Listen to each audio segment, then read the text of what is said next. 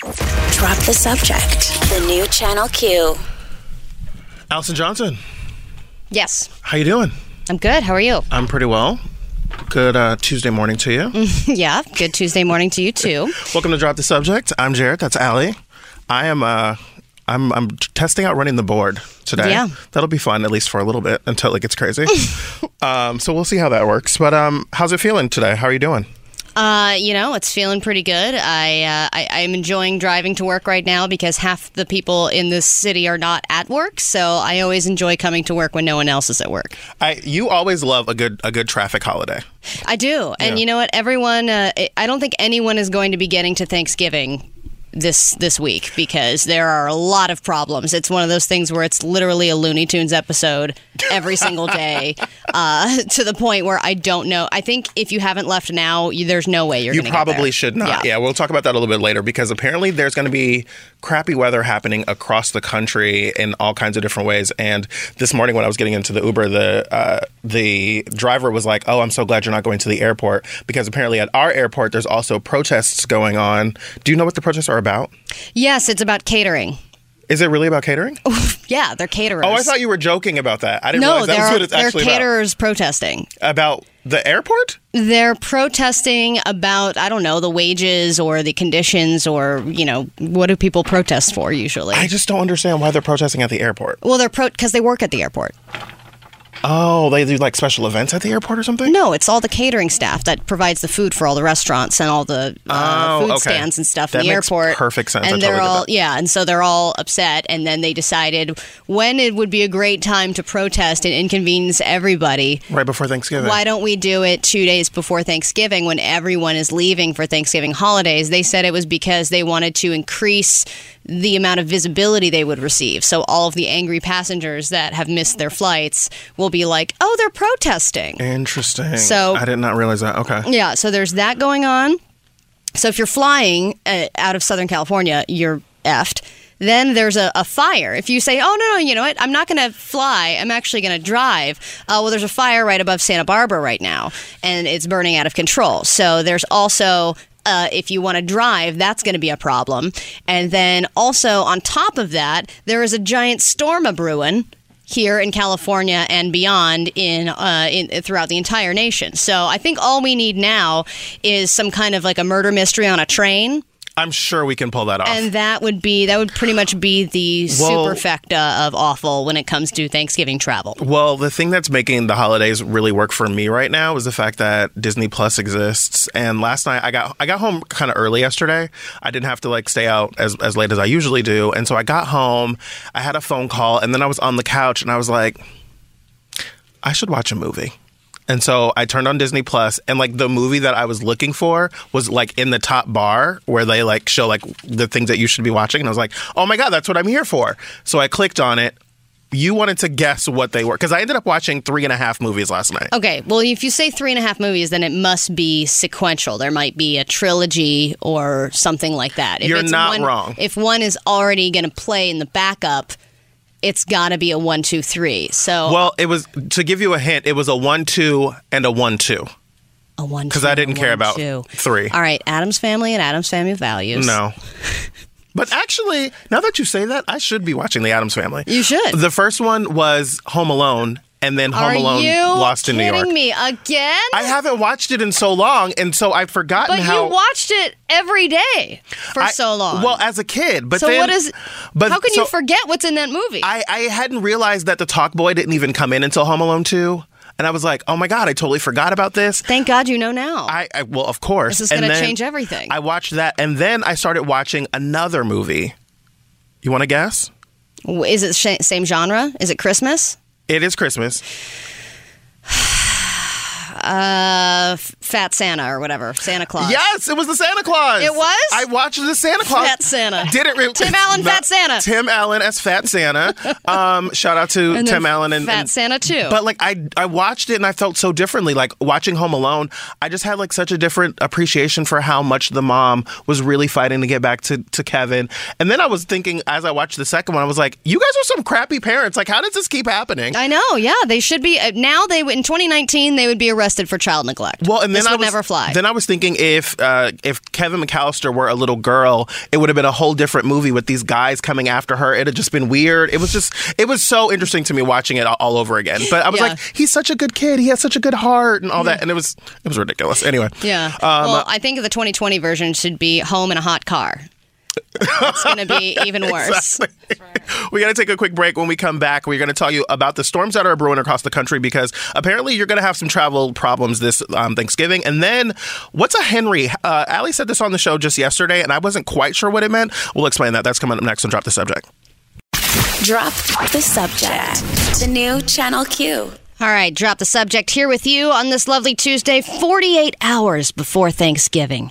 Allie and Jarrett helping you get to your Thanksgiving location. Thinking like 48 hours before eating, 48 hours before people are going to be showing up at your house, 48 mm-hmm. hours before I'm like sweating in the kitchen because I'm standing over the oven because I didn't do everything I was supposed to do. So, 48 hours from now, you're going to be having a panic attack. Almost. maybe. Okay.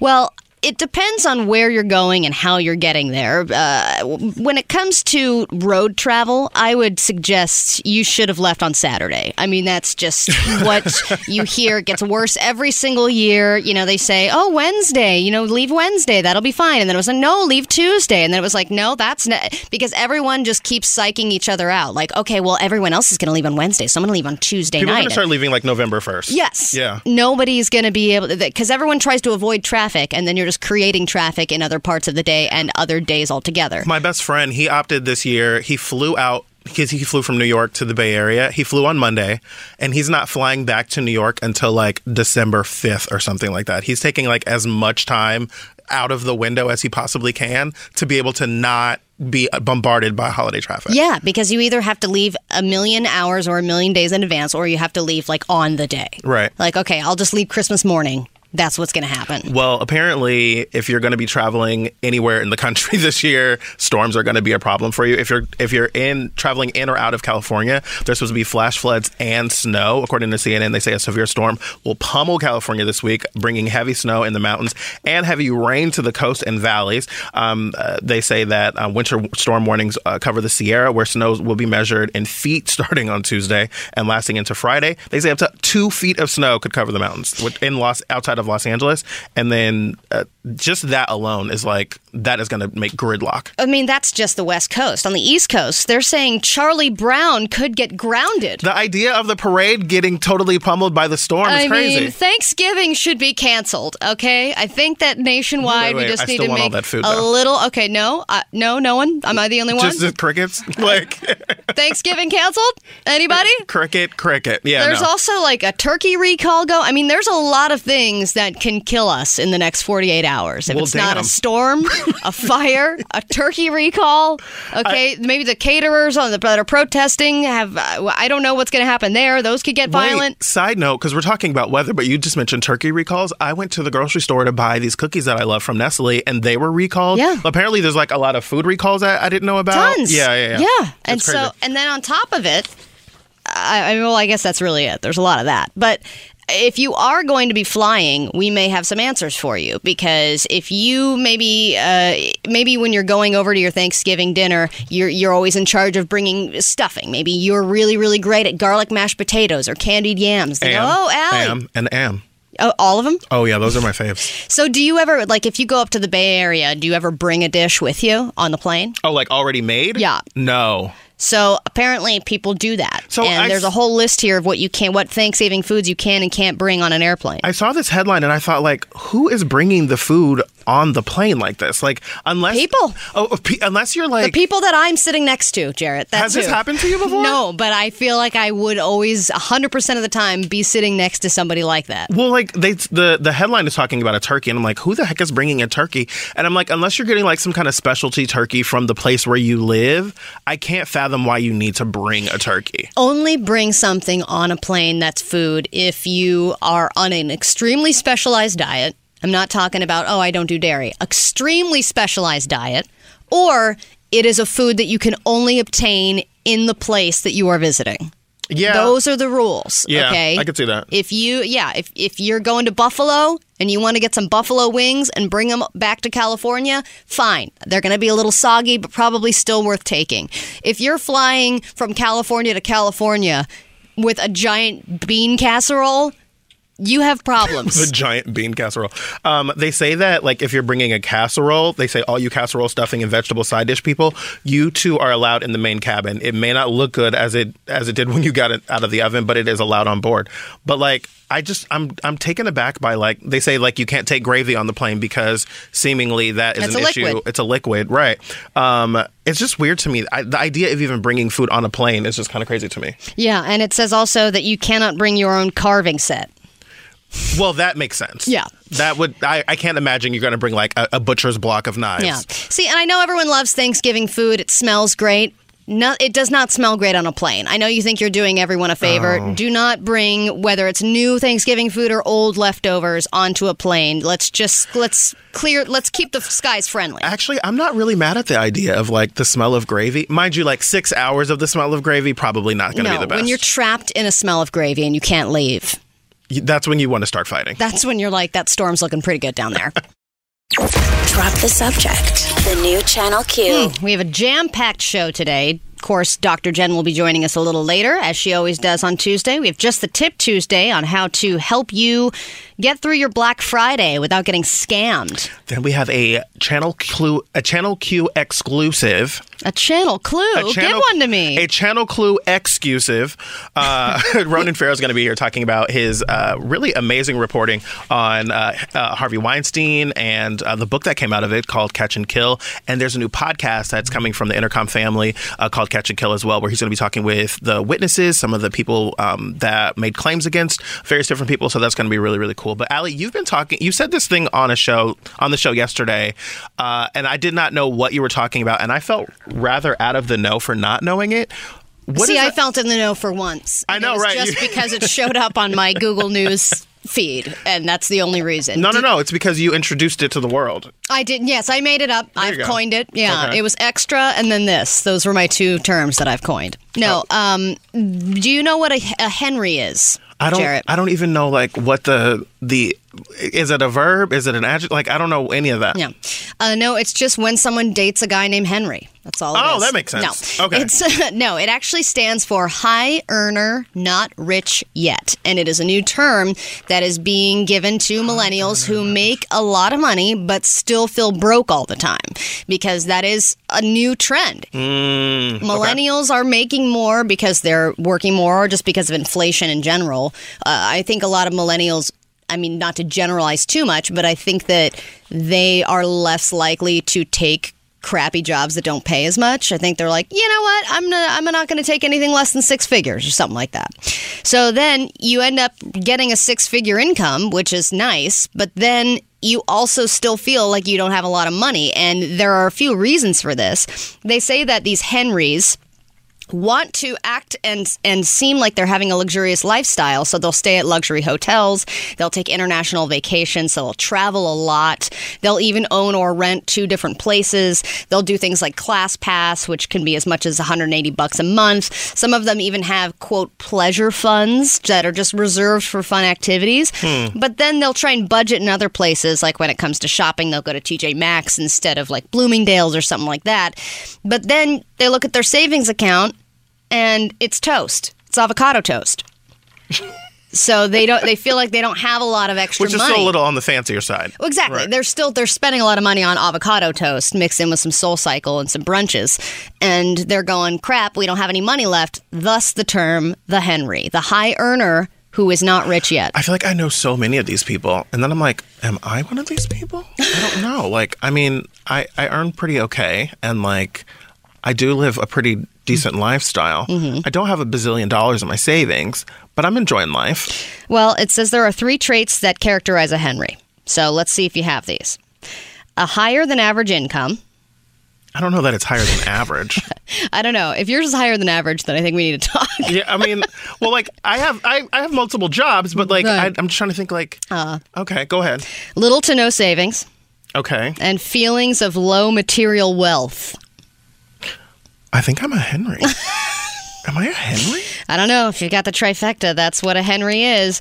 The working rich is what they called them. If they stop working, they will no longer be rich. So, in order to maintain their wealthy lifestyle, they have to keep working and working and working and working to keep up with the inflated lifestyle that they're living. They can't pare down because they want to go on these lavish vacations and they want to feel like they're getting something extra, that they're living an extra life. Well, what's interesting about this is because we've always heard that um, that the uh, majority of Americans live paycheck to paycheck, and if they were to they were to miss a paycheck, they'd be in real serious pain. Or I think this, the study came out that said that they were basically like if there was like a four hundred dollar or five hundred dollar I can't remember what the, the amount was, but it was less than thousand dollars. If like a, an expense like that just popped up, they wouldn't be able to handle it. And so I think that is a common thing for Americans in general. But I also think it's a it's kind of a situation of um, having to figure out how to live the life that you want on the money that you've got. Yeah, well, that that that's. I mean, you make a good point because no matter what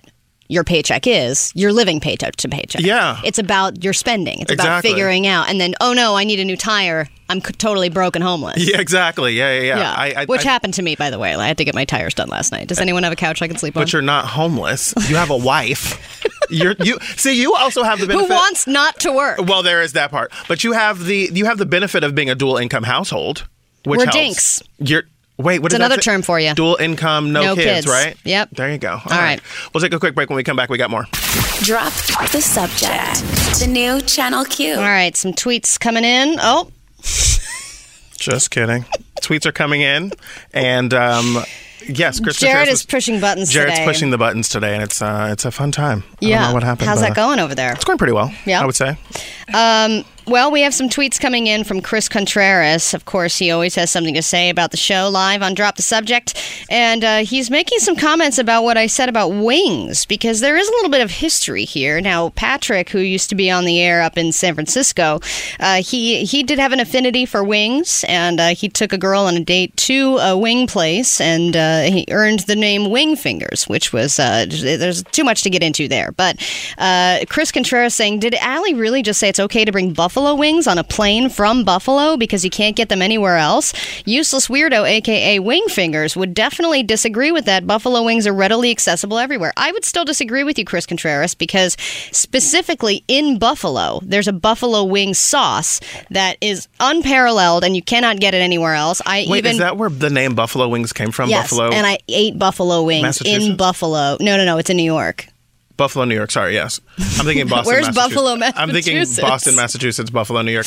I never realized that that's where that name came from. I just always thought it was like some kind of weird thing. Yeah, and it was an accidental invention by a, lo- a wonderful woman who was just making a bunch of like she didn't know she had to make a chicken dish for a bunch of her like hungry sons or uh-huh. something and then she decided to just throw all these wings in the oven and then pour this weird sauce on it and it became buffalo wings and there's a sauce that you can buy the original buffalo sauce at the restaurant Really? and i bought the sauce and i brought it on a plane and i brought it to wing fingers to give it to him I don't even know if he was grateful. I don't even know if he's ever had it. To wing fingers. Yeah, to wing fingers. Okay. All right.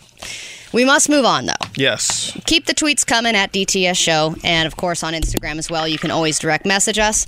And we move on now to our Thanksgiving song. We have been sharing Thanksgiving music with you uh, since yes, since last week, since last Monday. It's part of our 12 days of Thanksgiving.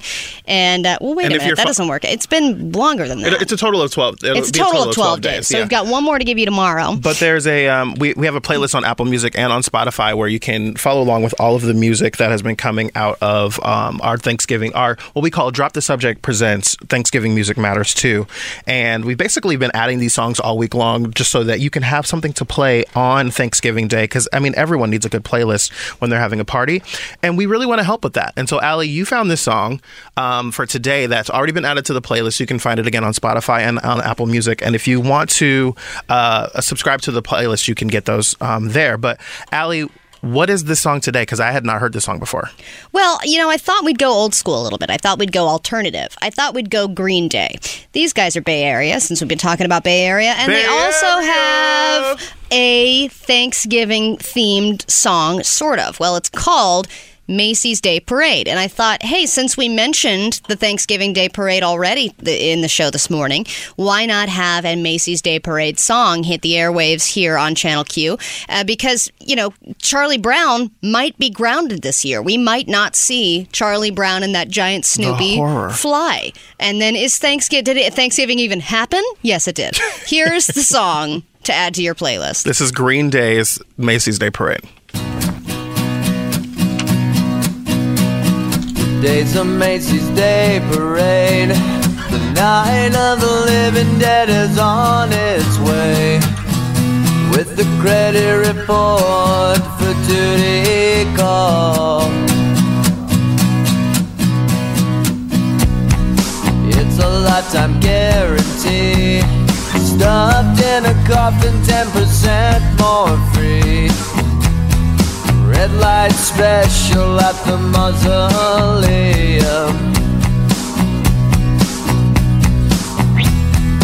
Give me something that I need. Satisfaction guaranteed to you. What's So kind of a kind of a sad jam. It is Green Day. The So it- video, he looks pretty sad in it well, yeah. I mean, he always looks a little sad. I think he always looks, uh, uh, you know, run hard and put up wet. If, is that the uh, is that the actual phrase? I've not heard that in so long. But uh, Ooh, she's been run hard and put, put up, up wet. wet. Yeah, he does look like that. He has that look about him. But this is. Uh, That's the best phrase because it's so descriptive. It is. You know, you put something up wet, it's not coming out good.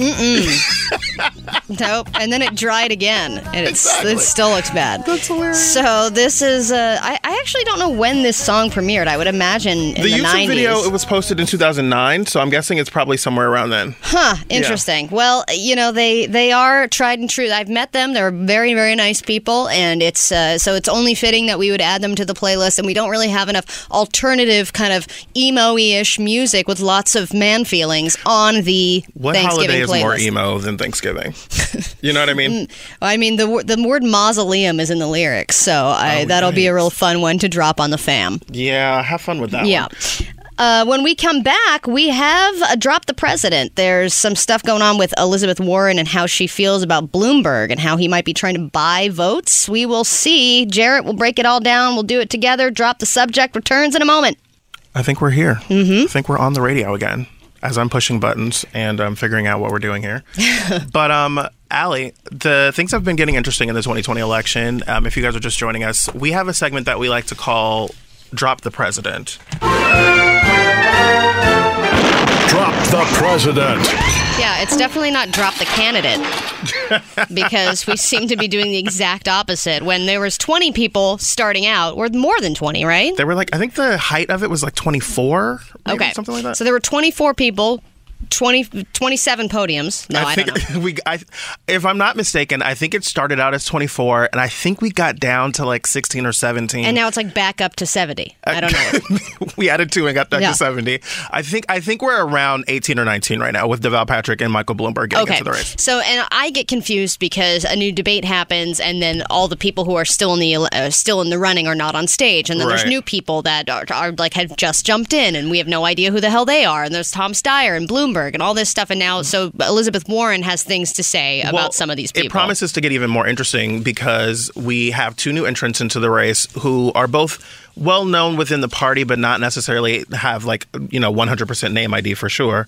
Um, and then neither one of them is going to be able to make the threshold for the next debate. Every two debates, there's another threshold that um, that candidates have to be able to reach to get onto the debate stage. They have to have a certain number of donors from a certain number of states and have a certain amount of money raised um, from each of those yeah, states. Marianne Williamson does not have any of those things. but she's still emailing you.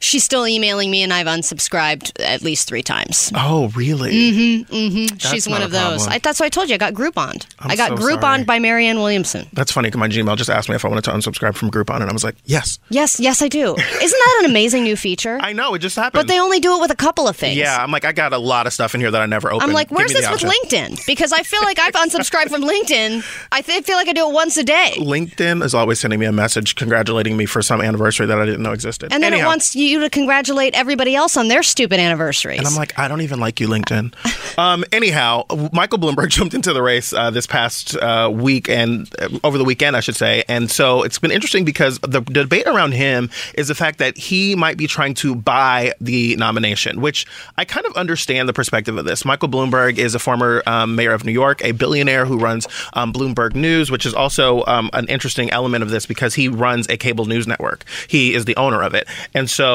I am fascinated by it because Michael Bloomberg ha- is in this unique intersection of like being a rich a billionaire from New York City, which arguably Donald Trump was the same thing, but he also runs a news network and he's got enough money to be able to completely fund his own campaign if he wanted to. He's somewhere in the in the region of 50 billion dollars, right? These election campaigns tend to cost about a billion dollars now. And so like he Oh, could spend that much money and like be fine. The problem is he needs supporters. he needs support. Well, seemingly. I, he needs supporters to get on the debate stage, but he needs voters, obviously, to win. So, like, the reason that we have these thresholds in the debates uh, is because if you haven't been able to get, say, you know, 10,000 donations from X different place, the likelihood of you being able to get voters in those places is a lot lower. So, if you get people that can donate to you in each different state, then the feeling is that seemingly you will be able to have support in those states and be able to run a, a primary campaign that could win. Yeah, but then eventually you need like even if Elizabeth Warren says that he's trying to buy support, he needs that con- to convert into actual support. But then you could also argue that President Tr- that Donald Trump bought his voters as well. Well, sort of, because Donald Trump was the interesting thing where he said he was he was going to fund his own campaign, but then he didn't do that. But he kept saying that he was. That But he then was behind the own. scenes, you could also be sort of buying voters indirectly. You know what I mean? By by putting money into companies that are then going to support you and and that like lobbying and things like that. That's sort of the same thing, isn't it? Sort of, in a way. Yeah. Over the weekend, um, the I was I heard one of the the experts talking about it and saying how our our system of government is created in a way that supports being able to self fund yourself, right? Um, from a governmental perspective. Now, from a party perspective, not so much because of these thresholds that we have um, that don't allow people to be on the debate stage or to be able to uh, be able to participate in the process. So there is something about that that you know. I mean, people feel a, a way about it, but I. Elizabeth Warren, obviously, someone who has always been running against um, mil- millionaires and billionaires. Whenever I hear millionaires and billionaires, I immediately think of Bernie Sanders. Um, but it's interesting because she's one of those people who's always been kind of opposed to um, billionaires and saying that people shouldn't be able to have that much money and not be giving it back to the system. And obviously, she has this this wealth tax that she's trying to roll out. So. Bloomberg versus Warren is a very interesting dichotomy because, like, a they're never going to run against, they're never going to run on the same ticket. No, right? never. So they're diametrically opposed. Wouldn't that be other. great though if they just like completely threw a curveball to everybody and they were like, "Surprise, we're dating." Well, what would be interesting about that is if that were to happen, all of the people who support her would side eye her, like, "What are you doing?" no, I know. You know, that would be ridiculous. But I mean, anything could happen. Stranger things have happened for sure. So, stranger things are happening right now. stranger things are happening These right like now. where where we're at right now. You're like this is never could have happened, and now it's happening. Yeah, you're right. Donald Trump is the president of the United States. who knows what's going to happen next? We'll take a quick break. We'll be right back. Drop the subject. The new Channel Q. Drop the subject is back, and I want to talk about this story because it was interesting to me. Uh, it's about a radio host over in Britain. This Oh, headline no. comes- Cancel it. I know, right? This headline comes from uh, HuffPost, and it says Kate Middleton and Prince William addressed a BBC host over Princess Charlotte jokes. So apparently, on Princess Charlotte's first day of school, um, there was this photo that came out of her meeting her teacher. She's there with her brother um, and her mom and dad, who are the future king and queen, and she's shaking hands with her her new teacher. Um, I believe the teacher's name is Ms. Haslam, and which sounds like something out of a movie. Not going to touch that. I mean, but I I I just Miss Haslam. Ms. Haslam sounds like something out of like Harry Potter or something. Yeah. So not going Professor Haslam. Exactly. And I don't know if she'd be a good one or a bad one, but I think she'd be a Slytherin. I don't know what any of them are. Um, I don't either. I just Slytherin is the only one that I recognize. What's the other one? Emmy's a Slytherin. You're a Slytherin. What's, okay. What's the other one? Uh, It's Slytherin. Hufflepuff? And Hufflepuff, Ravenclaw, and uh, Gryffindor. are there Okay. four or five of them?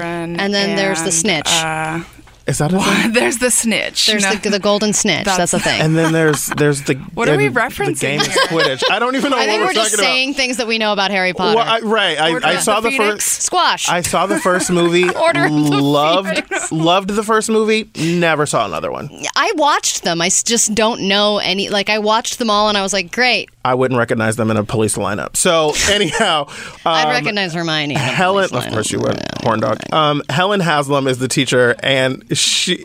She um she was like she's like squatting down to shake the future queen's hand, um and so uh, on the radio the um the the radio host uh, he said um he said that he thought it was weird that the the student was shaking a teacher's hand and like was kind of making fun of it and it was weird to me because oftentimes you say things on the air and you don't ever run into the person like if Selena Gomez walked in here and was like so about my performance yesterday it'd be a little weird Right, right, yeah. um, Greg James is the name of the radio host, and he hosts a show called Breakfast with with Greg James. And apparently, while he was talking about this, they were in the car listening, to the radio while they're t- while he's talking about them, which little awkward. So if Selena Gomez had been listening to yesterday's show, Which I understand she's a big fan of the station. she would not be pleased with us. She probably wouldn't, but she also knew that her voice sounded like trash. No shade.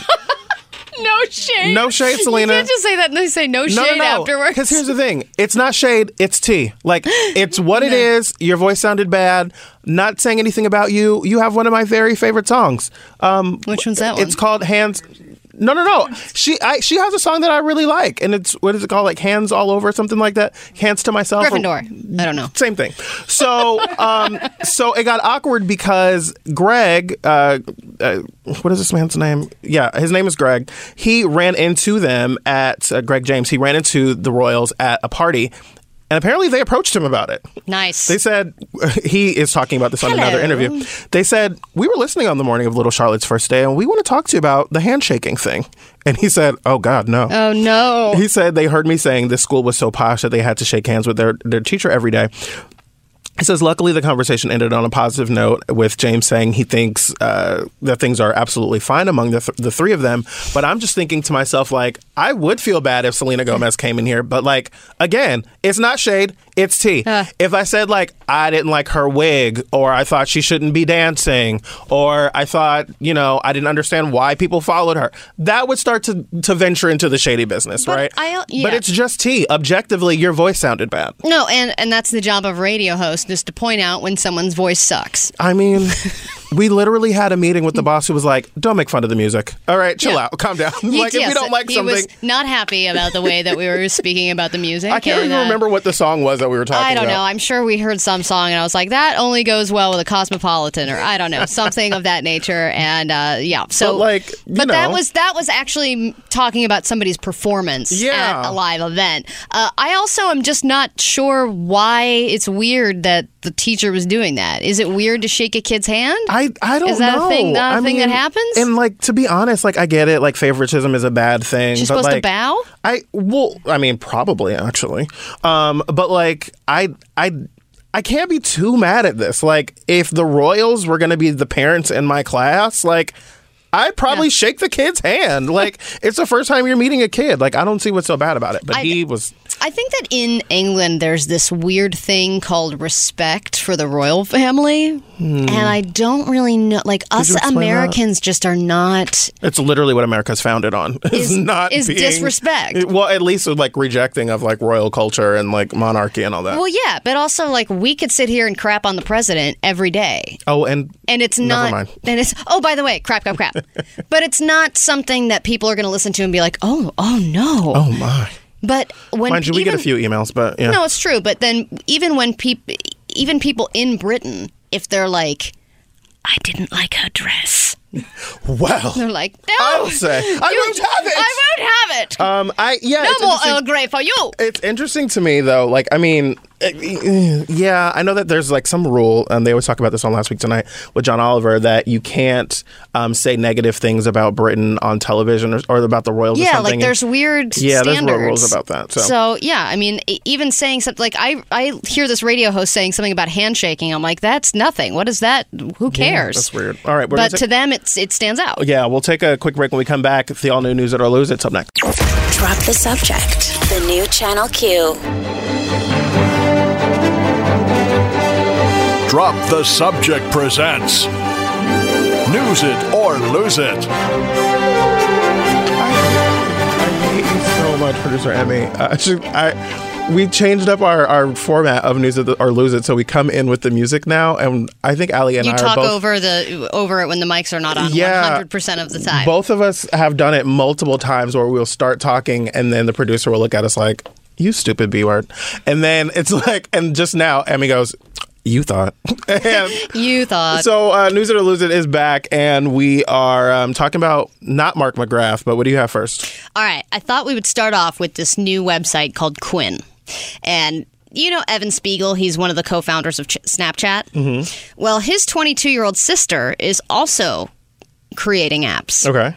adult themed audio only apps. Wait, adult themed audio? So, yes, this is a new site for audio erotica. I oh, wouldn't even oh, say like it's audio podcast. Yes. Okay. They're basically sexy podcasts or sexy downloads of like stories in with different people in different accents sounding se- it's basically like the modern day sex like I'm not mad at this. phone sex. Okay. But you're not I- interacting with the person, you're just listening to them sounding sexy. Well, I guess what's crazy to me about it is like I'm surprised this hasn't been a thing before with like sexy audiobooks and stuff like that because people are into erotica and like reading those kinds of stories and stuff like that. It's I'm not mad at it. Here's an example of one. Uh-oh. This is normally a male French voice, but uh, I'll just I'll do, it's called French Goodbye. This is a 10 minute recording that is on the website. You have to do it all in your French accent. I wanted to leave you on a rather s- nice note, so I brought up some wine.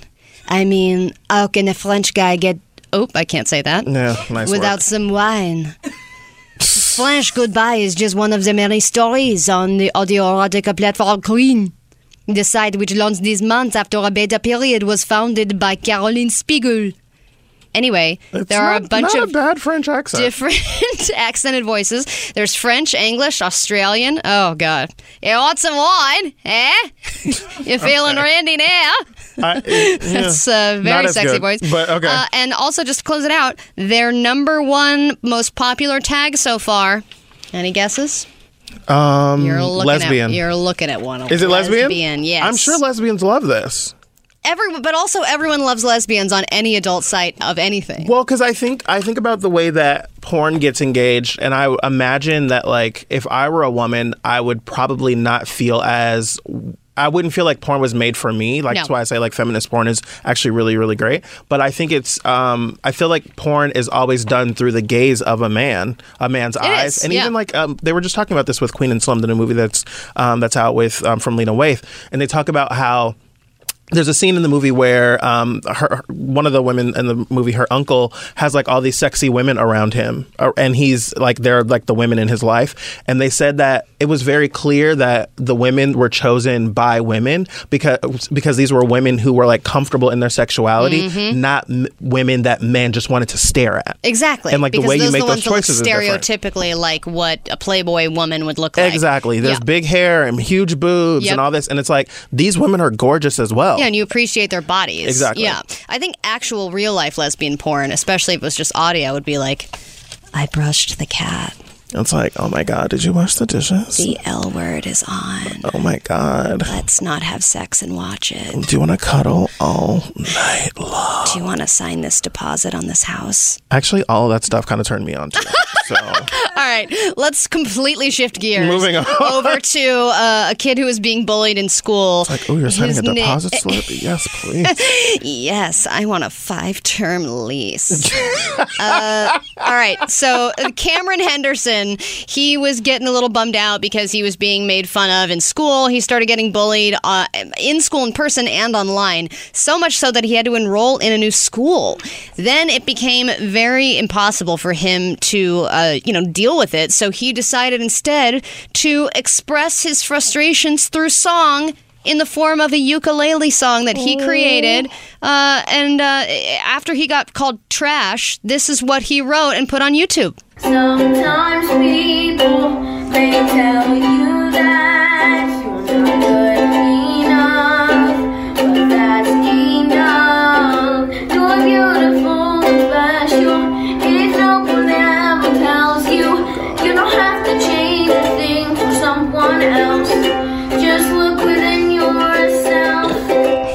I know. I just want to hug him all day. Can you be any cuter? It's. Mm-hmm. So there you go. Oh. That if you're ever feeling like trash, or if anyone is ever making you feel like trash, I just uh, I would take a note out of Cameron, Cameron him? Henderson's boot. Can we book. get him on the show? Oh my god! I mean, probably. I want to have him on the show. Why I feel not? like that he's so awesome. Okay, we're gonna we have to find that little boy. We have to gather I'm- ourselves Yeah, I'm gonna go pull myself together. because we have to get ourselves together for Ronan Farrow, who's joining us very soon. Oh my god, there's so much happening now. I really need to prepare. Okay, Ronan Farrow's coming up. We'll explain uh, what's been going on with him, and then we'll talk to Ronan Farrow. That's up next. Drop the subject. The new Channel Q. Uh, big moment here for us on Drop the Subject. I'm really excited about this because uh, Ronan Farrow is a person who has made a, a, a lot of news in the past months, um, and well, really in the past years, because he's been breaking a lot of these major stories about um, sexual misconduct, sexual harassment, sexual violence. Um, and if you don't know, about Ronan Farrow's reporting, you definitely know what he reported on. Uh, Ronan was the person who broke the Harvey Weinstein story wide open. Technically, it came out in the New York Times a couple of days before, but his reporting is really what you know What led to exploded this. that, right? Um, yeah, he was reporting on this while he was at NBC News and uh, reporting for MSNBC as well. And they kind of canned the story, and it became a bigger story once he went to the New Yorker, where he wrote out this reporting that he'd been doing. And you know, it really is how so many people now know that Harvey Weinstein is the horrible, terrible person that he Well, is. yeah, and then think about all of the other men that this led to. Absolutely. You know, all of the. Uh, I mean, it's just been spiraling since then. Yeah. I mean, if if if Ronan Farrow hadn't done this reporting and hadn't kept going, because they were, like you said, a lot of people were trying to shut it down. NBC wanted to shut it down. There were several people that were working for Weinstein's company that wanted to shut him down specifically. So the fact that he kept going has. I think changed the world significantly Yeah. and the climate that we live in and what men are and are not held responsible for. Yeah, it's um, it's kind of crazy to think how his career has really um, spanned. Ronan as- actually used to have a show on MSNBC. He talked about in an interview before that he ended up at NBC so much longer because he had like a four year relationship, a four year contract with them. He hosted a show called Ronan, Ronan Farrow Daily on MSNBC that was short lived, and he was like. I still had more time on my contract, so I had to do more reporting. Um, and he started doing a lot of undercover investigative reporting for NBC News, appearing on the Today Show. But now he is uh, he has a, this brand new book called Catch and Kill, and a podcast that is a part of our Entercom family. Here comes from Pineapple Street Media. Pineapple Street Media is a new part of the Entercom family, and he has this new podcast, and he is uh, kind of He's taking like a deep dive into how he got all this information, right? He's, and like digging into- interviewing he's people that helped. witnesses, colleagues, you know, people who've worked alongside with him. Um, here's a little bit of that. they asked me, Ambra, could you do something for us? And I said, yeah, absolutely. And they said, um, would you want to meet them tomorrow and wear a wire? I'm Ronan Farrow, and coming next week from Pineapple Street Studios is the Catch and Kill podcast. My new book, Catch and Kill, chronicles how I followed a trail of clues from the Weinstein story to others about the systems that protect powerful men accused of terrible crimes in Hollywood, Washington, and beyond. Yeah, so I that's just bring one of the many witnesses or the one of the many victims Yeah. of Harvey Weinstein speaking up thanks to him. He's got an incredible story of how he started these stories, how there were spies after him, private investigators, his own life threatened, how one of the spies turned and became an ally for him. Um, we've got so much to talk with Ronan Farrow about. That's going to be coming up right after we take this quick break. You're not going to want to miss it. You're listening to Drop the Subject on the new Channel Q on radio and radio.com. Drop the subject. The new Channel Q. All right, it's Drop the Subject with Jarrett and Allie, and I cannot believe this, but we are about to be joined by yet another award winning journalist. Oh, I am about to be outnumbered, Jarrett. I will be the only one on the airwaves that has not won an award in journalism. I'm not doing this with you. I'm not. Ronan Really? Farrow has been an integral part of the Me Too movement. He won a Pulitzer Prize for reporting on the Harvey Weinstein scandal, and he wrote the book Catch and Kill. And he is now on the phone to chat with us about the podcast of the same name, Catch and Kill. Ronan, we thank you so much for joining us. We appreciate it. Pleasure to be here. Thanks. Yes, of course. I just want to jump right in and ask you, how did this whole arc of reporting in this beat get started for you? And I, the Harvey Weinstein story obviously was the big story that won you the Pulitzer Prize. But like, how did that story even begin and come to you? Well, the story of how I first started digging into sexual abuse in Hollywood, more broadly speaking, um, and how that led to Harvey Weinstein is laid out in the book and now the podcast. And it was very clear along the way that, first of all, there was just a huge reservoir of audio created during this reporting that should see the light of day and would be powerful. Um, and second of all, that the sources around the story and people in my life who either hindered or empowered it um, were incredibly instructive to hear from. And so the, the podcast really allows you, the listener, to get both of those things. Everything from the recordings my producer at NBC, Rich McHugh, and I made as the story was getting shut down at that network, where we both were initially trying to break the story, um, to the you know p- the police recordings uh, that were made of Harvey Weinstein confessing to a crime. And then also, it, it'll let you get to know the men and women who made or broke the fate of the story. The Catch and Kill podcast, I can't wait to dig into this. What's it been like with the guest selection process? I mean, has anybody been afraid to speak up, or once they know that it's your podcast, they change their minds? I know that some of the people that you've been talking to were sort of trying to remain anonymous, and now maybe some of that's changed.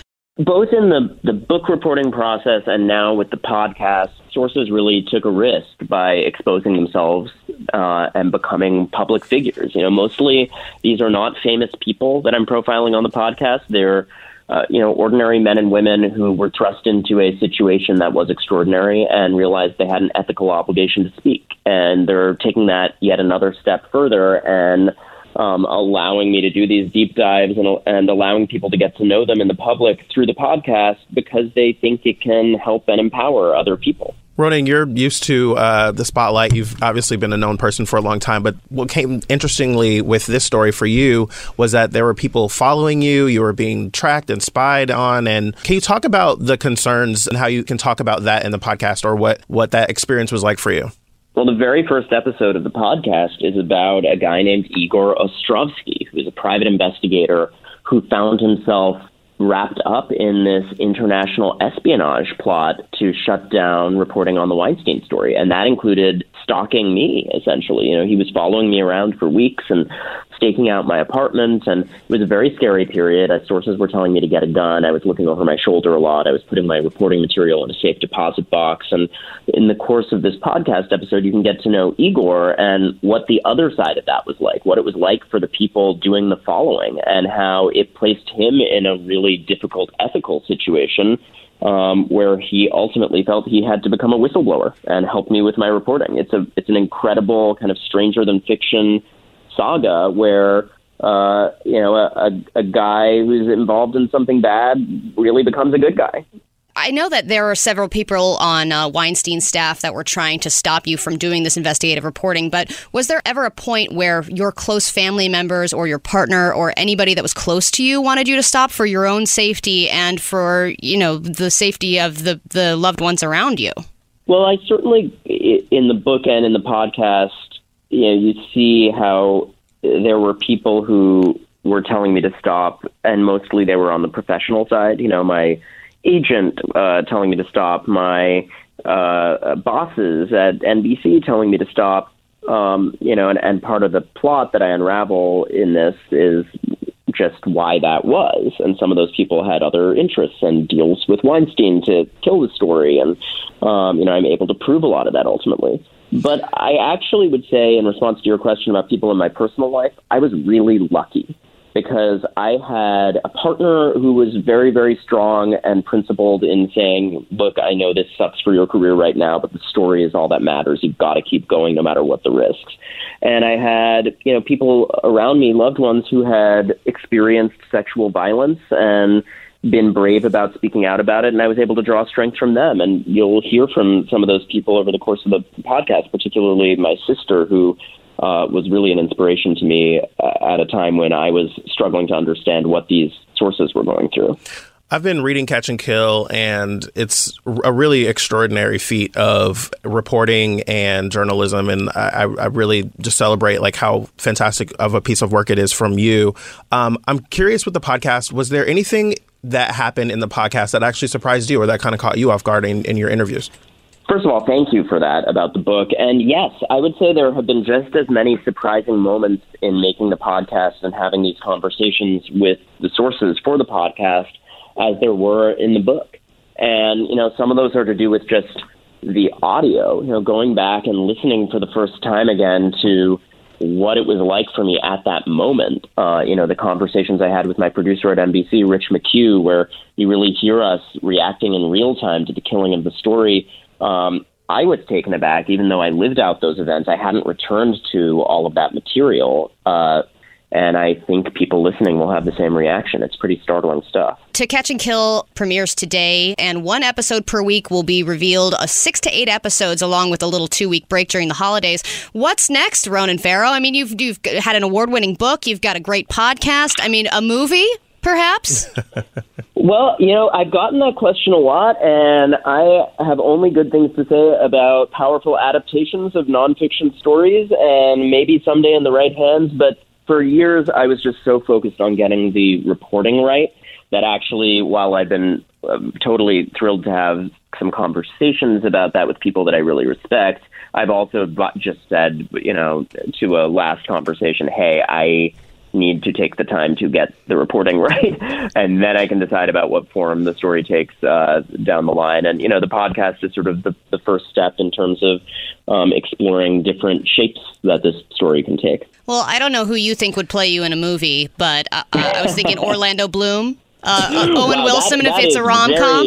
That's both quite flattering choices. I will take it. Thank you. Ronan, we really appreciate you joining us today. You can check out Ronan's podcast, Catch and Kill, by downloading episode one today, wherever you find your podcast. The podcast is a production of Pineapple Street Media, which is a division of Entercom, which owns Channel Q. Thanks for taking the time to talk, guys. Up next, we've got everything you need to know about the Black Friday deals that are here to help you and the ones that are here to scam you. Don't make your shopping list until you hear from us. This is Drop the Subject.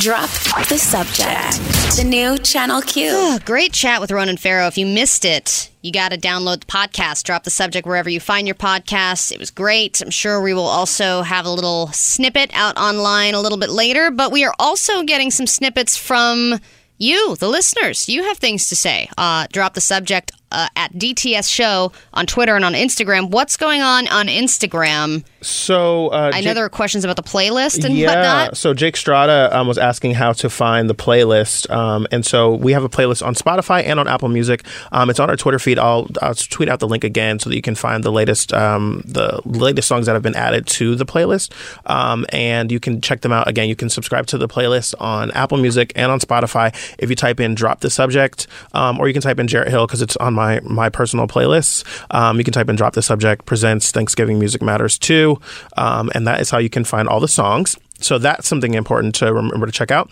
Um, I got a, a DM from Rick in Chicago um, that shout out the show said he listens in Chicago. He's been listening. He found us um, right before Pride and has been listening to the show. So and he sent me a really nice email. So um, well, a DM I should say. So Oh, I was like, he sent you an email. I know, Get your email address. Um, Isn't that creepy? so uh, actually sometimes it is a little creepy when I get a, an email from someone. I'm like, how did you find this? Yeah. Um, but uh, yes, I. Uh, Rick sent me a, a really nice DM, so I wanted to shout him out in Chicago and to all of our listeners that are listening into Chica- in the Chicago area. Um, we got a shout out from Houston just recently, so someone was listening there.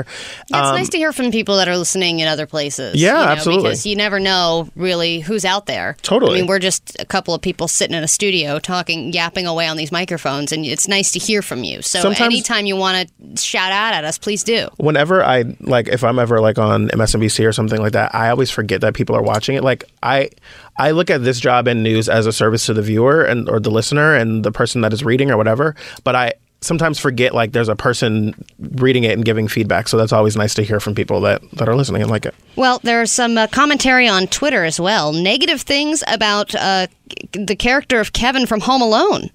Yes, I was saying that he seems like such a good-hearted kid, even though he, you know, he did those the robbers pretty badly. Uh, yes, but then somebody on Twitter said, thinking back, do you realize how much premeditated murder Kevin commits in that sh- in that movie? Assuming most of those traps would actually kill somebody in real life. Granted, this is all in self-defense, but still, Home Alone is pretty hardcore. Well, to be clear, it would be premeditated murder.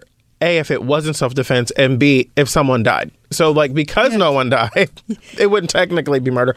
But like, I, I just remember thinking to myself, like, he's so like smart and you know resourceful and thought like but then like in the second movie he runs into the pigeon lady and like he sits down and talks to her and she's talking about she doesn't have love in her life and she doesn't have any friends and and she you know she doesn't want to put her heart on the line because it's been broken and he's like well it's kind of like my rollerblades i got these nice rollerblades for christmas and like i never used them. And then by the mm. time i went to put them on they were I, they didn't fit anymore and maybe your heart's like that. Mm. Maybe if you don't use it by the time you go to use it it won't work anymore. right. it was just so sweet uh, Uh, we're going to do a live reading of Home Alone and Home Alone 2 tomorrow on the show. It's so good. So it's a Thanksgiving special. I actually do think we should uh, do a, a live performance of some kind tomorrow for Thanksgiving. It's like of a, of a movie or something Yeah, like a Thanksgiving or family centric kind of thing. Just maybe a little scene just to get people in the mood for the Thanksgiving holiday. Well, I do have the screenplay readily available from the social network if you want to do face the Facebook story. That's a, a wonderful holiday story. It's a great Thanksgiving jam. Wait, you ha- you randomly have the script of the social network. I don't even remember why I have the script of that movie. It's just really random. Interesting. Um, Ed And O'Connor. Ed O'Connor had something to say. He had a comment about Michael Bloomberg because we were talking about him earlier and about how. Um, Elizabeth Warren accused him of trying to buy voters. Mm-hmm. So at Ed O'Connor tweeted at DTS show, Jarrett, I think that he said he could do it by himself. He could buy the voters, uh, but he would not take money from entities that would expect a, prid, a quid pro quo like big pharma, tobacco, well, to be clear, Ed, I wasn't saying that he's that he's um, one that he's buying voters, but more so that he's he's can self fund his campaign if he wanted to. Right? He is a fifty a billionaire fifty times over, and so he could afford to run his campaign on his own if he so chose. Um, obviously, if he gets you know donors and people that are supporting him, which I'm sure there are plenty, because he wouldn't have gotten to the race if he didn't have some kind of support or some kind of like um, idea that people were going to be backing him. Um, but yeah, I, I completely agree with you. Like he could definitely afford to do it on his own and doesn't need a single donor if he didn't get one. Yeah, yeah, but he's trying to say, hey, I, I, I wouldn't do that. I don't want to do that. I don't want to take money from the big super PACs. It's also not a wise political strategy to not have any donors or supporters because No. then seemingly by the time the election came, you would have no voters. All right. Well, in the next in the next uh, few minutes here, we're going to get into just the tip Tuesdays, something we do every single Tuesday, and we're going to help you with Black Friday. Yeah, Black Friday is coming up. Black Friday, Small Business Saturday, Cyber Monday. Today's Travel Tuesday, especially uh, apparently you're supposed to buy flights today. I didn't know that was a thing. Yeah. Well, you got to you got to buy your flight, and so you can bring your turkey on the flight. And then it's like uh, start wearing a drawstring pant Wednesday, and then like you know, Start wearing a dress during Pant Wednesday. I, isn't that what I it is? love that. I've never heard that before. either. I mean, I'm here for it. Uh, Drop the subject. The new Channel Q. All right, just the tip Tuesday coming your way, and this is Black Friday themed. Of course, everyone is getting their trample shoes on. They're getting ready to uh, go balls to the wall on Black Friday, but you know it's already started because it's Travel Deal Tuesday. And Wow. there are some uh, there are tips and tricks on how to take the fullest advantage of Travel Deal Tuesday, according to the following experts. We also have a couple of tips on how to avoid falling for online shopping scams during Black Friday and Cyber Monday. So this is not Black Friday exclusively. I mean, there are, like you said, wear pants on a Sunday with a dress or something day It's as well. wear drawstring pants Wednesday in preparation for Thursday. oh, is that what is that an yeah, it actual popped thing? up. It popped up on my calendar and stuff. Why are your eyes darting around like that? I don't know what you're talking about. So apparently, according It to was the that just a reminder on your phone to wear drawstring pants? you got to start. You know, you got to start like making Yeah, room. I get you gotta it. start making space. Uh. Uh, the Washington Post has this art, great article um, from their by the way sec- by the way section that says, "Read this before hitting your wallet for a travel deal. We've got you covered on Black Friday and beyond." So apparently, I didn't even know that Travel Tuesday was a thing. Me But it neither. makes sense, I guess. Um, but they say if you are in the the Black Friday game, you need to start your shopping in the morning. Um, they recommend getting a jump on your weekend shopping early in the spirit of those people lining up at Best Buy at the crack of dawn. Maybe not that early, but you get the idea. They say we typically recommend if you can look in the morning, start then. Sometimes airlines have better limited numbers of fares and better prices available, um, and then the promotion closes, which is pretty common. So Hmm. So that if we makes had sense. done just the Tip Tuesday a little earlier, this probably would have been more helpful. Is that what you're saying? Yeah, Got sorry. it. Well, no, but this is for Black Friday travel.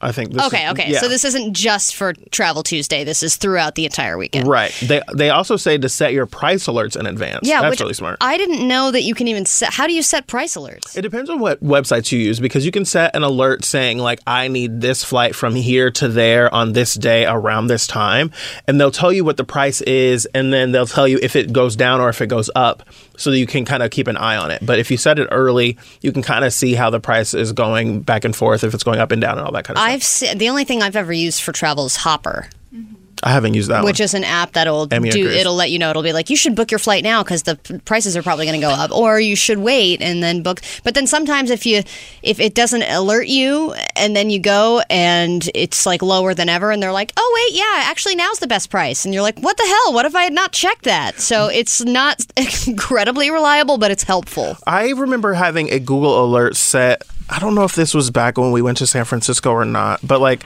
it was um, a, a Google alert set for a price, and like they emailed me like every day for a week, like telling me what the price was. And if See, it was that's what I or down. need. But I, I know that was through Google Flights, but like there's various different places. Also, shout out to San Francisco, 1550 AM or Alice 97.3 HD2. Um, hello we um yes so they say set your price alert so if, that's usually also if you're using one of those websites that like checks all whole bunch of different um, airlines and stuff like that as Yeah, opposed to I through want the airline. that. yes for, for sure where is that um, they say remember it's not your only time of year to score a deal which is important they say while everyone agrees that sales will take place not everyone agrees they'll live up to the hype um, they argue that the airlines don't have to push particularly great deals over the black friday weekend or any time of the year because it's not worth the time or effort Right. for them um, they say they can execute a deal um, deal advertising campaigns like throughout the year basically. So don't feel bummed if you just miss yeah out. Yeah, i mean just don't live up to the or uh, don't depend entirely on hype yeah. or or give it too much credit because I think every you see Black Friday and you're like, "Blah!"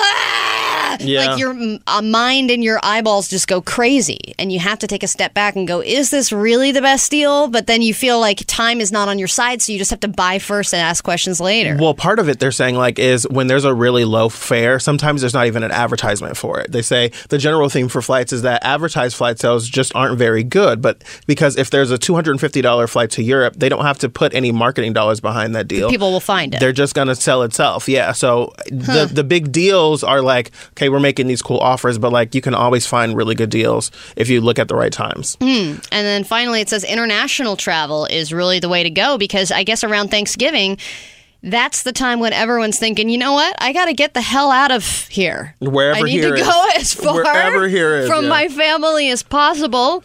And they say that, uh, you know, some uh, 60% of the flight searches on Black Friday weekend are for international travel. So That's it could be a good And probably time for the to following buy. year. Yeah. And then finally, just for anyone who's online shopping, there have been there are more scammers than normal. Mm. Apparently, this is because most people are now shopping online.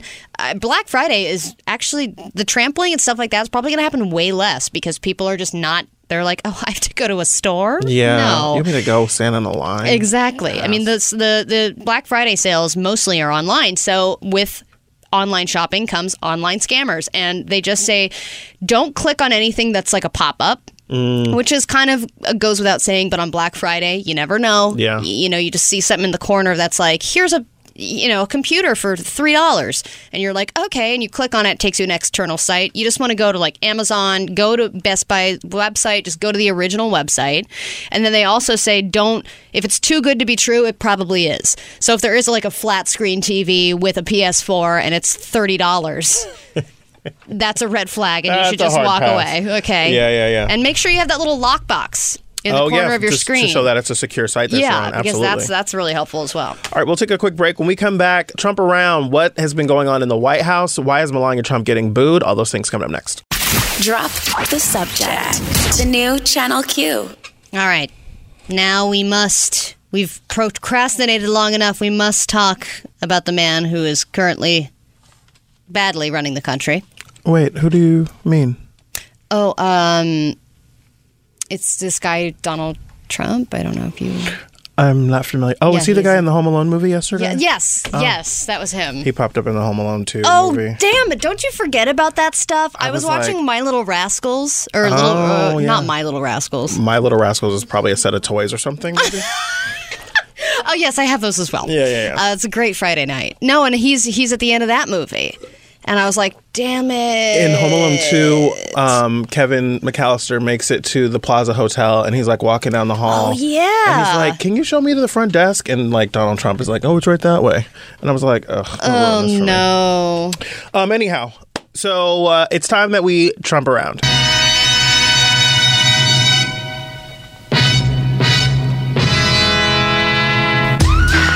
Hey.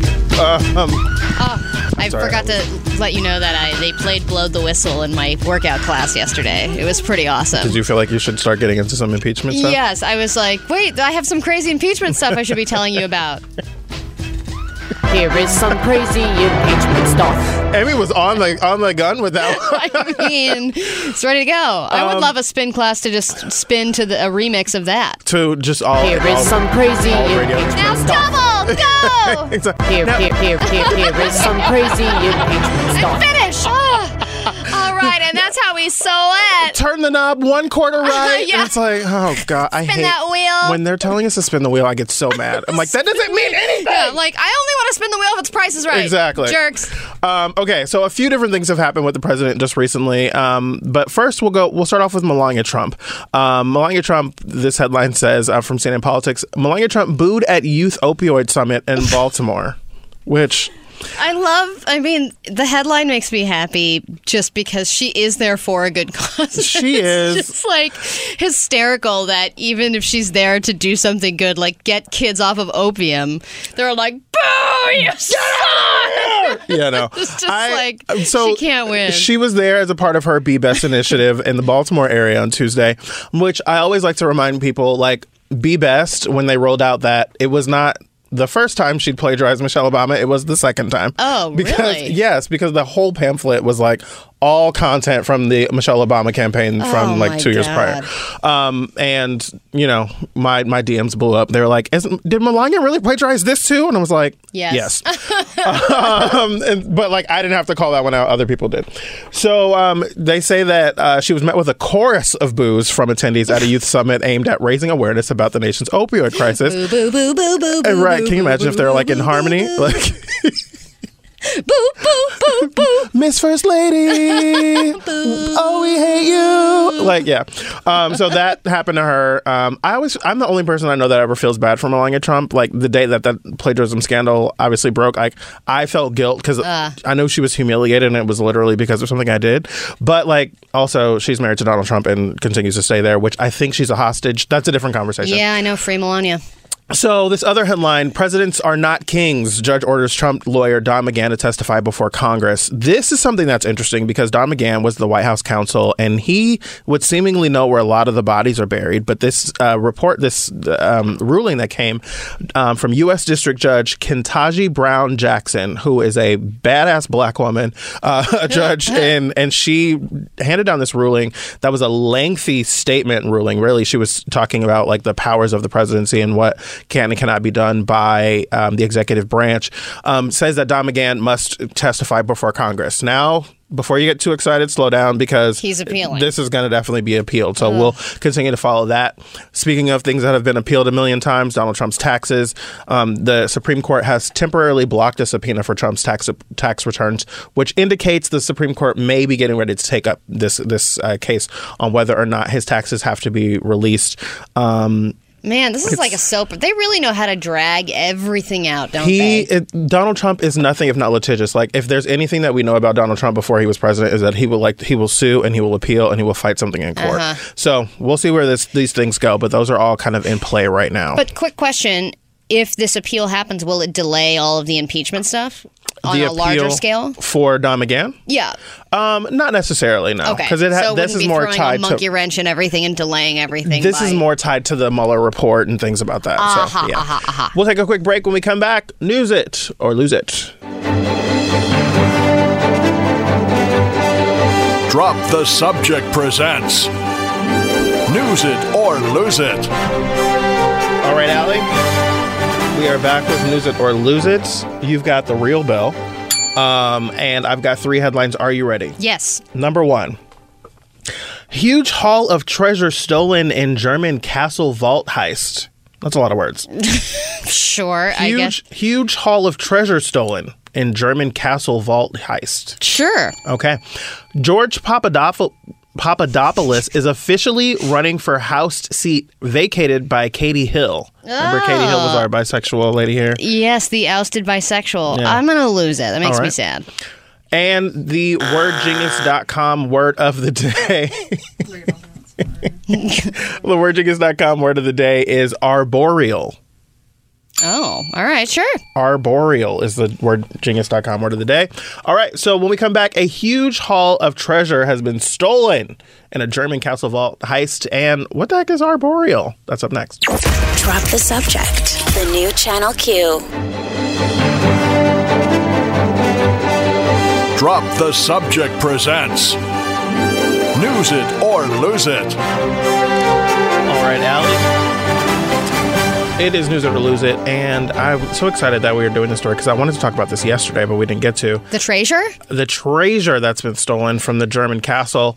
Um, the headline says huge haul of treasure stolen in a German castle vault heist, which I mean, it's got to be a movie at some point, right? Heist already great. Right? Castle heist exponentially more awesome. German castle heist more questions, still very awesome. Castle Vault Heist. I mean, this is just, it's got to be a movie at some point. Um, this comes from CNN.com. It says thieves have stolen around 100 pieces of priceless treasure in an audacious heist from a castle vault in the German city of Dresden. Apparently, several criminals gained access Monday to the Green Vault, um, one of the largest collections of masterpieces in Europe, lifting artifacts of immeasurable valuable, um, immeasurable value, according to um, a local politician. They say this is an attack on the cultural identity of all Saxons and the state of Saxony. Uh, The state of Saxony. state of Is that a new Channel Q show? I'm not even touching that. Um, they say the vault That's features. what they say they, they say the, the vault features an astounding collection of historical jewelry and precious ornaments, from shimmering bowls carved out of crystal and agate to jeweled figurines and goblets fashioned from gilded ostrich eggs. Ostrich eggs? Gilded ostrich eggs. So I was going to ask you what was in there, and I was like, you know, with Germans, you never know what they find valuable. It could be coins, or it just could be a bunch of lederhosen. well, they say one of the. a bunch of later Bavarian- hosen, yeah, right? just those, like, Bavarian mugs. rhinestone, Yeah, like nice. exactly, really good Swarovski Nice. later Like what they would wear on that Saxony show. completely uh, uh, uncomfortable to wear. But anyway, they say one of the most famous pieces of the collection is a 41 karat green diamond known as the Dresden Green. Um, was not in the museum at the time. Oh, they say that one was not there. So they say it is currently on loan to the Metropolitan Museum of Art in New York City. So that was saved by the Met. Um, they say police received a call at 4:59 in the morning from museum security on Monday saying that a break-in was taking place. Whoa. That's crazy. They say two suspects were seen on the closed caption television that they have there. Um, the footage was later released by the police. It shows two people wearing dark clothes moving quickly through the gallery using flashlights. One of them uses an axe to break the glass. The video shows it takes a perpetrator at least nine hits on the glass before the glass breaks. Much better than that Tesla. Yes, definitely. Well, it's funny because you when you think about all the movies like Ocean's 10, 11, 12, I don't know how many there are. They always have these high-end, you know, uh, devices With where lasers they're drilling and in radar yeah, and lasers and then in real life it's just a bunch of people wearing dark clothes with an axe. And a flashlight. And a flashlight. There you go. Um, they say um, after cutting through a grill and breaking a window, the suspects came in and walked toward the glass vitrine, smashed it, and left. Vitrine? They and then they disappeared. That I don't know so many of the words, or I think half the words in that article are words of the day. I I love that. Like, what's a vitrine? Um, what's also cool, they say a nearby electrical fire knocked out streetlights in the area at around the same time of the robbery. According to a statement released later in the afternoon, the investigators are working on the assumption that the two incidents are related. yes, That's so because there's like got to be a person who's just starting a fire right next to an electric You need outlet. a diversion. Yes. There you go. All right. The wordgenius.com word of the day is arboreal. Any guesses? Uh, When I saw the, the definition, I was like, oh, it's right there in the name arboreal. Is it something that's had to do with trees? That's, yeah, it does have something to do with trees. You, this might be your first time getting one right. Is it okay? Arboreal. Is it somebody who's in charge of trees, like an admiral? Yeah, I'll just I'll just take part Uh-huh. of it. Um, the the word is You're just singing adjective- the tree part? I'm just gonna take the tree Damn part. it. Just let just leave it at the trees. Okay. Um, it is an adjective relating to or resembling trees or something inhabiting trees. So um, arboreal is uh, they. So what, it's when you inhabit a tree? Well- like I like that bird is an arboreal bird. well, it like, if you had like a, a backyard with a greenhouse that had trees in it, it'd be arboreal. So they say the holiday season usually starts with a visit to an arboreal paradise, the Christmas tree farm, or all of Oh. the arboreal species are were relocated to the zoo's new lush rainforest habitat. Interesting. Yeah. Man, I can't remember which word it was now, but yesterday when I was finishing that book I've been reading, I've been listening to, they used one of the dictionary.com words Oh, really? of the day. Yes. And I was driving home and I was like, oh my God, I know where that word is. I'll remember it eventually. Uh, She'll yeah. remember by the time we come back, hopefully. I'll yeah, or I'll remember like a year from now and be like, it was arboreal. We'll take a quick break. When we come back, Dr. Jen's going to be here, and we're going to be talking to her about all things love, sex, and relationships. Don't go anywhere. Drop the subject. The new Channel Q. Dr. Jen is joining us now to have a conversation that I actually can relate to because I've been through this situation and wasn't sure if it was a good idea, and I don't think it ended up working. But, but Dr. Jen, thanks for joining us. My pleasure. So you have this weekly column that you do in InStyle called Hump Day, where you are answering questions from um, various folks that have I, that have questions for you. And this uh, email comes in and it says, "Dear Dr. Jen." My boyfriend and I love each other, but we've been fighting a lot lately, and he wants to, quote, take a break. I don't understand how this works. How does this help our relationship? If we do this, what does it look like? Should I even agree to this? Yeah. I think it's such a good question. It is, and the, I mean, the only thing I know about it is bad news, but that's all because of Ross and Rachel and Friends. So I would imagine that Dr. Jen, oh. your Wow. wow. your I, I, I there's a lot of truth to that, but that, but that's a whole other uh, aspect of the break issue, which we can talk about as well. Is sort of if you're going to take a break, what are the rules of the break, and making sure that you are crystal clear, so you don't have a Ross and Rachel situation. I'm not a big fan of taking a break in a relationship. I think that it, if it's a new relationship, it sets a precedence of kind of running from each other, not dealing with things. Hmm. I'm all for a time out. You may need to sleep on something. You may need to stop a conversation where you're super triggered and it's heated and no one is is functioning well and are just upsetting each other. That I'm all for. But an actual break in a relationship, I'm for couples therapy. I'm for talking through things. I'm for learning new skills. The one time where I am for taking a break or a separation is when you've got a couple who's got kids, who has a family together, where they need to stay connected because they share a life and human beings together. And you're just so triggered and hot that the environment in the home has become so tense, so stressful for everyone, especially the kids involved, that you just kind of need to kind of take a step back to cool down and kind of have a little separate time each of you then should be an individual therapy to work through your part of the conflict and to develop the tools to have better discussions and then meeting during that time to work on the relationship with the couple's therapist so that you can continue to move the relationship forward and figure things out. Now, when you when you say take a break in a, in a marriage, like you say with kids and everything, does that involve moving out and leaving the house, or would you Yes. imagine? What was that? Yes. Okay. Yes. So you would get a temp, or you'd stay with a friend or something. talking- Yeah, we're talking about couples who are contemplating divorce. When we're talking about someone, a, a marriage where they need to take a break or a separation, we're talking about basically we're trying to do everything we can at this point to avoid a divorce. And that I've had couples where they're at the point in their marriage, in their relationship, where they're just fighting all the time. They just can't coexist together. And there's still hope of working through it, but not if they're screaming and yelling and triggering each other every single day. Now, see, um, I know that you have a breakdown of. I love the way that you write this. It says, "Want to try taking a break anyway? Here's what you need to know." So, um, you've got five notes. Like, listen, if you're not going to take my advice, Yeah. this is what you just, need to do. if you're do. just going to go ahead and say a break because the break is so enticing. yeah, People don't always listen. exactly. Okay. So the the first thing you have here is keep the rules clear. Yes. Uh, Are you dating other people? Are you monogamous? What are the rules? If you if it's okay to date other people, the like is there anyone that's off limit? Like exactly what's going on so that we don't have, you know, Ross sleeping with the copy girl. Well, so this is actually what happened to me when I took a break in my last relationship.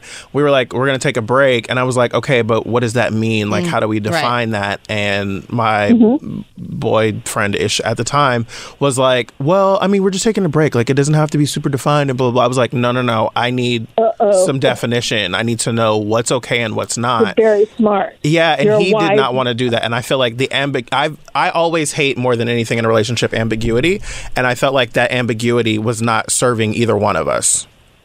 for sure. It just it creates anxiety, and it also is the gateway to heartbreak, hurt feelings, and getting triggered and disappointed. So your second um, note here is to establish a goal for the break. What does that mean? Is that you want to figure out why are you doing this? What is the point? Are you doing this so that you can work on yourselves individually and have a little space while you do that? Are you doing it so you can get a sample of what would my life be like if I was single? Are you doing it so you can get a little distance to see if this is a relationship that has a future? Like exactly what is it you're looking to do? It's important to be clear on that because that's going to determine what the rules are during the break and also how how much contact you guys have with each other during the break. It's important to know what the goal is. Hmm. Well, we have a lot more points to cover. I want to ask you about contact, just how much contact you're supposed to have, because I feel like the people I know who have taken breaks are like, "We're not going to talk," and then it's like, "What are you doing? I miss you." So Allie, I told you that in confidence. uh, my relationship with Jarrett. We're going to break it all down next. I Don't go told anywhere. you about that in confidence. Drop the subject. The new Channel Q.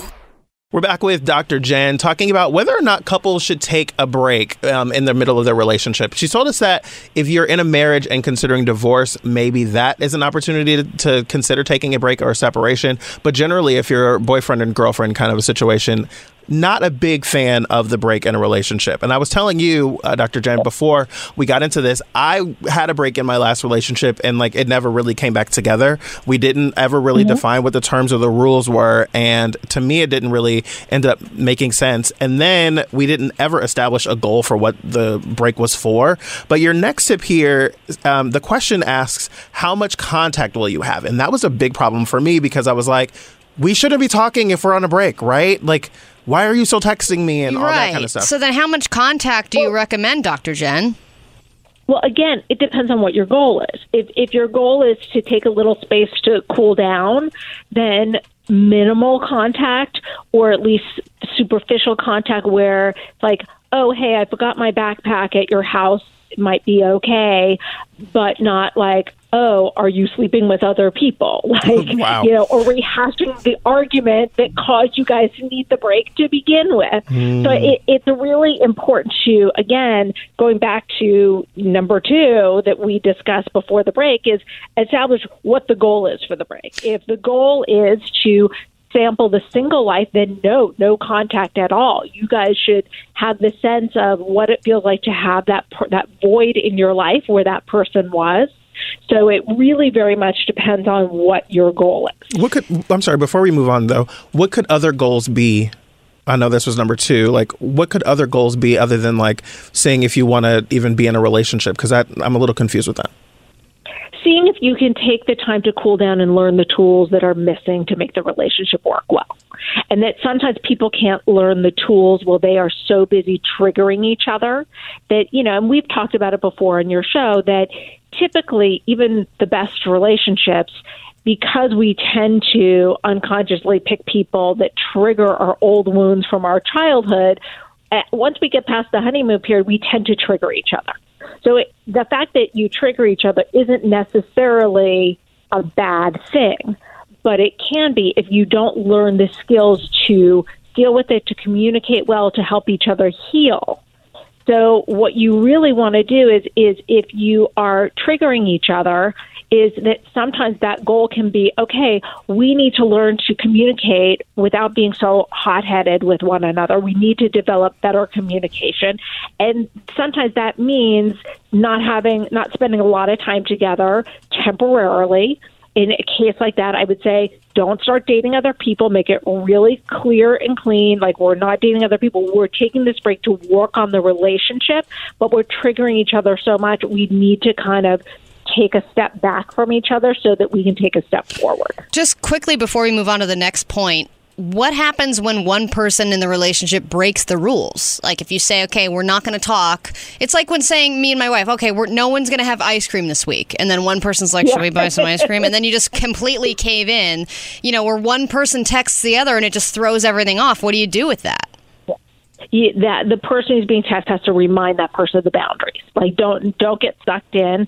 And it's it's helpful if you can have a neutral person like a therapist or a rabbi or a priest or a mediator or someone like if it's if it's if it gets really bad, just like a third party or maybe someone who just loves you guys so much and wants to see this work out and is rooting for you both that you both trust to just be like, okay, guys, I want to like you can't do this. Like I'm looking out for your relationship and you you need you guys promise to not talk for a week. You need to really not talk for a week. So we're talking to Dr. Jen Mann about whether or not it's a good idea to take a break in the middle of your relationship. She's giving us um, five different tips on what you need to know if you're going to do this, even though she said you probably shouldn't do it. Um, she says uh, tip number one is keep the rules clear. Uh, number two is establish a goal for the break. Number three, how much contact will you have with the other person? Now, number four, you say keep the break private. I think that's really smart. Yes. Do not announce it on Instagram or Facebook or change your status, which just creates drama. Then all of a sudden, all your friends are writing you, they're texting you, they're posting on Facebook, what happened? And it, it creates a whole lot of drama. This is private you don't need to involve your friends and the public with the process. You can let them know when there's an outcome. Hey, you know, we're happier than ever. Look at us hugging and looking perfect in the park and we are such the perfect lovebirds. Or, hey, I'm so sad to say that we're no longer together. Bob was just such a great guy, but it didn't work out. You know, do it with grace, but don't involve your friends and the public in, in the meanwhile. All right, and then finally, which this this seems like the hardest one, is setting an actual time frame. I mean, what is three weeks, four weeks? I mean, what do you recommend? Through six months? Well, I think you you have to get a sense of again going back to the goal. If this is a family where someone has like betrayed someone else, I had a, a friend who discovered that her husband had a secret cocaine problem. Oh, oh my and god he moved out, agreed to get clean and sober. She said, I need to see you clean and sober and working a 12 step program for a year. He came over every night. Their child never knew that he was not sleeping in the house. He was there for dinner, tucked the kid into bed, went to his apartment, went to his meetings, went to work, and then came back, you know, like a- as if he was living there. He was there for breakfast and for dinner.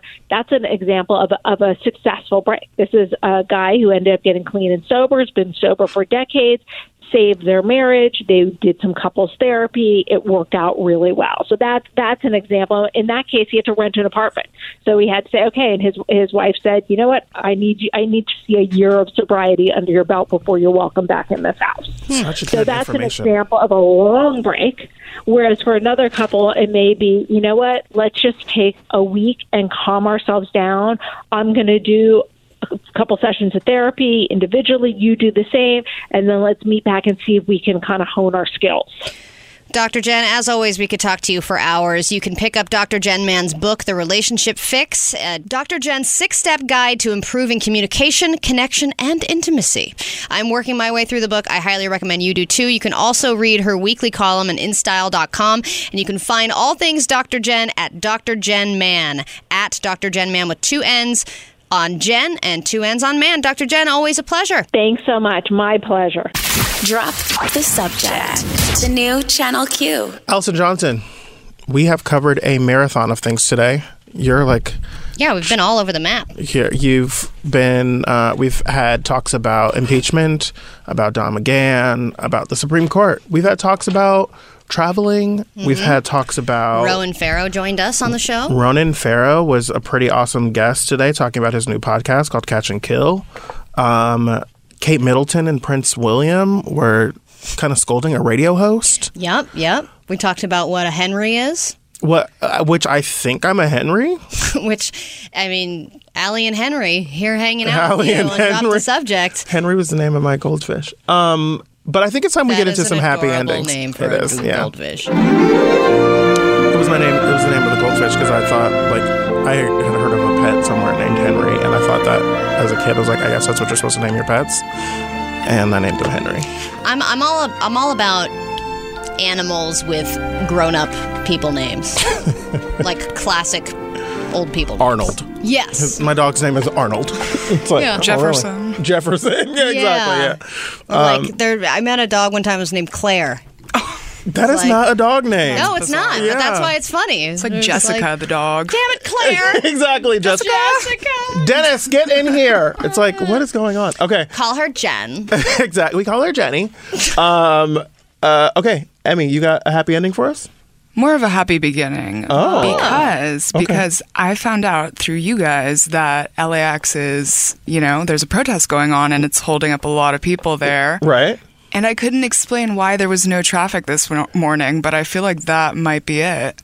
Like there's just so many people stuck at LAX that it's taking away from the freeways because I have to Ah. cross the 405 and the 10, which is like pretty close Oh, to so the this is a, a grateful beginning from the beginning of the show. Yeah. yeah. I see what you did there. Well, Okay. yeah, I mean, you know, you think about it, protests are always usually negative. You know, nobody wants to protest, but for you, it actually worked out great. It did. It did. Yeah, Look at God. Very Pretty happy nice. about it. Look Look at at God. God. Look at God God. was like, "This is for you, Emmy. and this was These re- workers have had years of undeserved." Whenever I say That's look right. at God, I imagine God going, "Oh God, what is he talking about? That has nothing to do with me." the idea of God going, "Oh God," Exactly. Is great. Exactly. Oh me. Like, oh me. I mean, Allie, what you got? Me, damn it. All right. Uh, yes, Dr. Jen may have told us that taking a break in a relationship never works. That can be kind of a bummer for some people. But on the bright side, not the case for Kit Kats. Oh, give me a break. Yeah. Yeah. And 'cause that's- thankfully, that's always a good thing. And I believe Dr. Jen would agree. So, taking a break, bad for relationships, good for candy. I leave you with that. I no, I I'm so grateful for that Mhm. um, piece of information. Yeah, you deserve a break today, Jarrett. yeah, That's their I get it because that's from their commercials. Right. Yeah. Do you like the left one or the right one? Are we still talking about Kit Kats? Yes. all their commercials are left versus right. Oh, what? Really? Yeah. They're all like, do you want the left Kit Kat or the right I Kit didn't Kat? know that Kit Kats were so bipartisan. Yeah, well, they're it's a thing now. Okay, I had no idea. my happy ending. Finding deals for African American Friday and Travel Tuesday may take a lot of strategy and thought.